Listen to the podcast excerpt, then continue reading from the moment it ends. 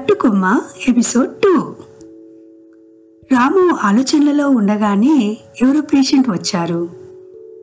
ఆ పేషెంట్ని చెకప్ చేయడానికి డాక్టర్ శ్రీనివాస్ లోపలికి వెళ్ళారు. ఆలోచనలలో మునిగిపోయి ఉన్న రాము వచ్చిన వారి వైపు కన్నెత్తి చూడలేదు. పేషెంట్తో పాటు వచ్చిన వ్యక్తి హాయ్గా రాము అన్నాడు. రాము తలెత్తి చూశాడు.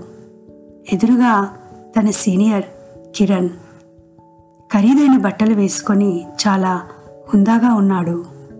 హాయ్ కిరణ్ అంటూ రాము కిరణ్ని విష్ చేశాడు. ఏం చేస్తున్నావు? అడిగాడు రాము. గచ్చిబౌలిలో బీపీఓలో జాబ్ వచ్చింది అన్నాడు కిరణ్. ఓ జీతం ఎంత? అన్నాడు రాము. యాభై వేలు చెప్పాడు కిరణ్. రాము ఆశ్చర్యపోయాడు. రెండేళ్ళ పైగా అవుతోంది కదా? అన్నాడు రాము. అవును ఈ మధ్య ప్రమోషన్ కూడా వచ్చింది అన్నాడు కిరణ్. రాము చాలా సంతోషించాడు. ఇంతలో నర్స్ వచ్చి మీ నాన్నగారికి కొన్ని టెస్టులు చేయాలి మీరొకసారి రండి అని కిరణ్ని పిలిచింది. కిరణ్ వెళ్ళాక రాము మళ్ళీ గతంలోకి వెళ్ళాడు కిరణ్ కూడా అదే ఊరివాడు. రాము కంటే సీనియర్. రాములాగే పై చదువుల కోసం పట్టణానికి వచ్చాడు. కానీ రాములాగా అతను సమయాన్ని వృధా చేసుకోలేదు. చదువుకుంటూనే ఉద్యోగం చేసేవాడు. భవిష్యత్తులో మంచి ఉద్యోగం రావడం కోసం కంప్యూటర్ కోర్సులు స్పోకెన్ ఇంగ్లీష్ క్లాసెస్కి వెళ్ళేవాడు. ఇంటి నుండి డబ్బు తెప్పించుకోవడం కిరణ్ నామోషిగా భావించేవాడు. దాని బదులుగా తను చేసే పార్ట్ టైం ఉద్యోగాలతో వచ్చే సంపాదనతోనే తన ఖర్చులను వెళ్ళదీసుకునేవాడు ఒకరోజు రాము పబ్లో ఫ్రెండ్స్కి పార్టీ ఇచ్చాడు. అదే పబ్లో నైట్ షిఫ్ట్లో కిరణ్ ఉద్యోగం చేస్తున్నాడు. తర్వాతి రోజు ఆదివారం కిరణ్ రాము గదికి వచ్చాడు. రాముతో ఆ మాట ఈ మాట మాట్లాడుతూ నాలుగు మంచి మాటలు చెప్పాడు.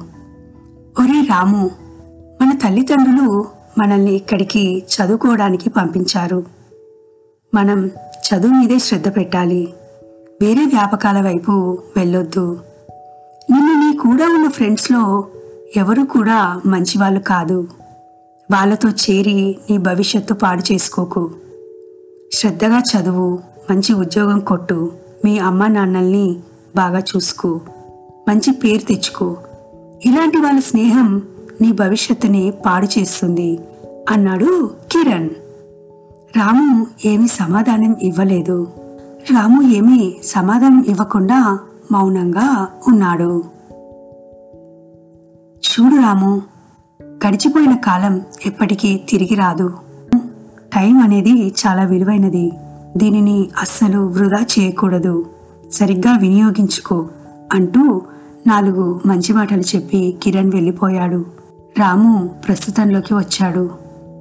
ఆనడే గనక నేను కిరణ్ మాటలు విని ఉంటే ఎంత బాగుండేది ఇప్పుడు నేను కూడా కిరణ్ లాగే మంచి ఉద్యోగంలో ఉండేవాణ్ణి కదా అని అనుకున్నాడు.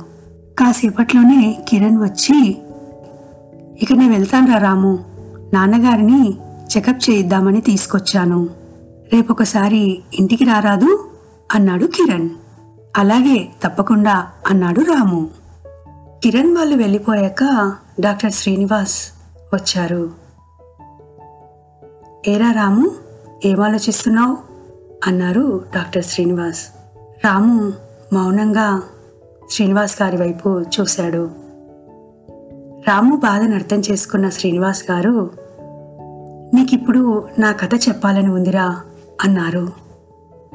మీ కథ? ఆశ్చర్యంగా అన్నాడు రాము. అవునరా నా కథ.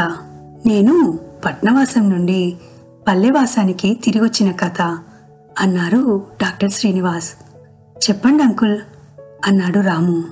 డాక్టర్ శ్రీనివాస్ చెప్పడం మొదలుపెట్టారు. నాకు చిన్నప్పటి నుండి డాక్టర్ని కావాలని కోరిక ఉండేది. అందుకు మా అమ్మా నాన్న కూడా సహకరించారు. నేను బాగా కష్టపడి చదివి డాక్టర్ని అయ్యాను తర్వాత మా అమ్మ నాన్నలు నాకు ఈ ఊళ్ళోనే ఆసుపత్రి కట్టించాలనుకున్నారు. కానీ అప్పటికే పట్టణ జీవితానికి అలవాటు పడ్డ నేను అందుకు ఒప్పుకోలేదు. నేను సిటీలోనే ప్రాక్టీస్ మొదలుపెట్టాను. నా భార్య కూడా సిటీ అమ్మాయే. మా అమ్మ నాన్న ఇక్కడే ఉండిపోయారు. డబ్బు పేరు పరపతి బాగానే సంపాదించాను. బంగళా కట్టాను కార్లు కొన్నాను. పిల్లల్ని విదేశాల్లో చదివించాను. నేను బాగుపడటం చూసి మన ఊళ్ళో చాలామంది యువకులు పట్నం చేరారు. వాళ్ళల్లో చాలామందికి నేను ఉద్యోగాలు ఇప్పించాను. కానీ నేను చేసింది తప్పని తెలుసుకోవటానికి చాలా కాలమే పట్టింది. పిల్లలు విదేశాలలో సెటిల్ అయితే మొదట నేను అది ప్రెస్టేజ్గా భావించాను. కానీ నా భార్య పోయాక చాలా ఒంటరితనం ఫీల్ అయ్యాను. ఆ సమయంలో నా ఊరి వాళ్ళని చూడాలనిపించి వాళ్ళ ఇళ్ళకు వెళ్ళాను. కానీ వాళ్ళంతా చాలీ చాలని జీతాలతో గాలి వెలుతురు లేని ఇరుకు గదుల్లో కరెంటుకు నీళ్ళకు కష్టపడుతూ బ్రతుకులు ఈడుస్తున్నారు.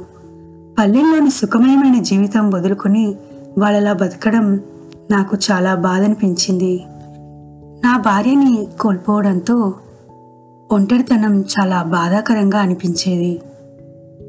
నా పిల్లలు నా దగ్గర ఉండాలనిపించేది. అయినా ఒకనొక సమయంలో నేను నా భవిష్యత్తు కోసం ఆరాటపడి పట్నం చేరినట్లే వాళ్ళు విదేశాలకు చేరారు. నన్ను నా తల్లిదండ్రులు అడ్డుకోనట్లే నేను వాళ్ళని అడ్డుకోదలుచుకోలేదు. అయితే నేను నా పిల్లల ప్రేమాభిమానాలు ఆశించినట్లే నా తల్లిదండ్రులు నా ప్రేమాభిమానాలు ఆశిస్తారు కదా? ఈ చివరి రోజుల్లో వారి కోరిక తీర్చినట్టుంటుంది నా ఊరికి సేవ చేసినట్టుంటుంది అని మన ఊరికి వచ్చేసి ఇక్కడ నర్సింగ్ హోమ్ ప్రారంభించాను. ఈ ముసలితనంలో నా తల్లిదండ్రుల ముఖంలో కనిపించే సంతోషం ఈ ఊరి వాళ్ళ ప్రేమపూరితమైన పలకరింపులు ఈ స్వచ్ఛమైన కాలుష్యం లేని గాలి వెలుతురు వల్ల నేను మునుపటి కంటే ఎక్కువ ఉత్సాహంతో పనిచేస్తున్నాను. నా ఒంటరితనము దూరమైంది. మన ఊరివారే కాక చుట్టుపక్కల ఊళ్ళ వాళ్ళంతా ఇప్పుడు నా దగ్గరికే వస్తున్నారు. నీకో సంగతి చెప్పనా? ఇప్పుడు నా సంపాదన పట్నంలో నేను సంపాదించిన దానికంటే చాలా ఎక్కువ.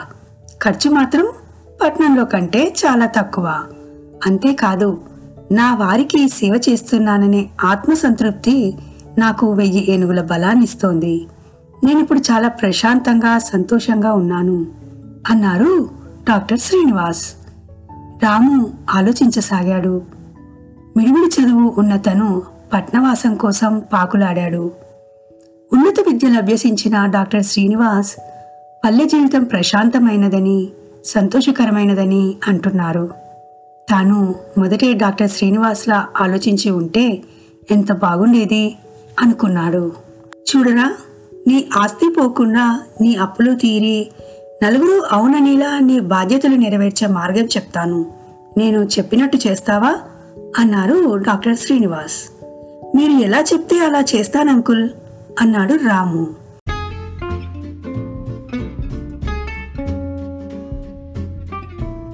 డాక్టర్ శ్రీనివాస్ ఏం చెప్పారు? రాము జీవితంలో తర్వాత ఏం జరిగింది తెలుసుకోవాలంటే వినండి.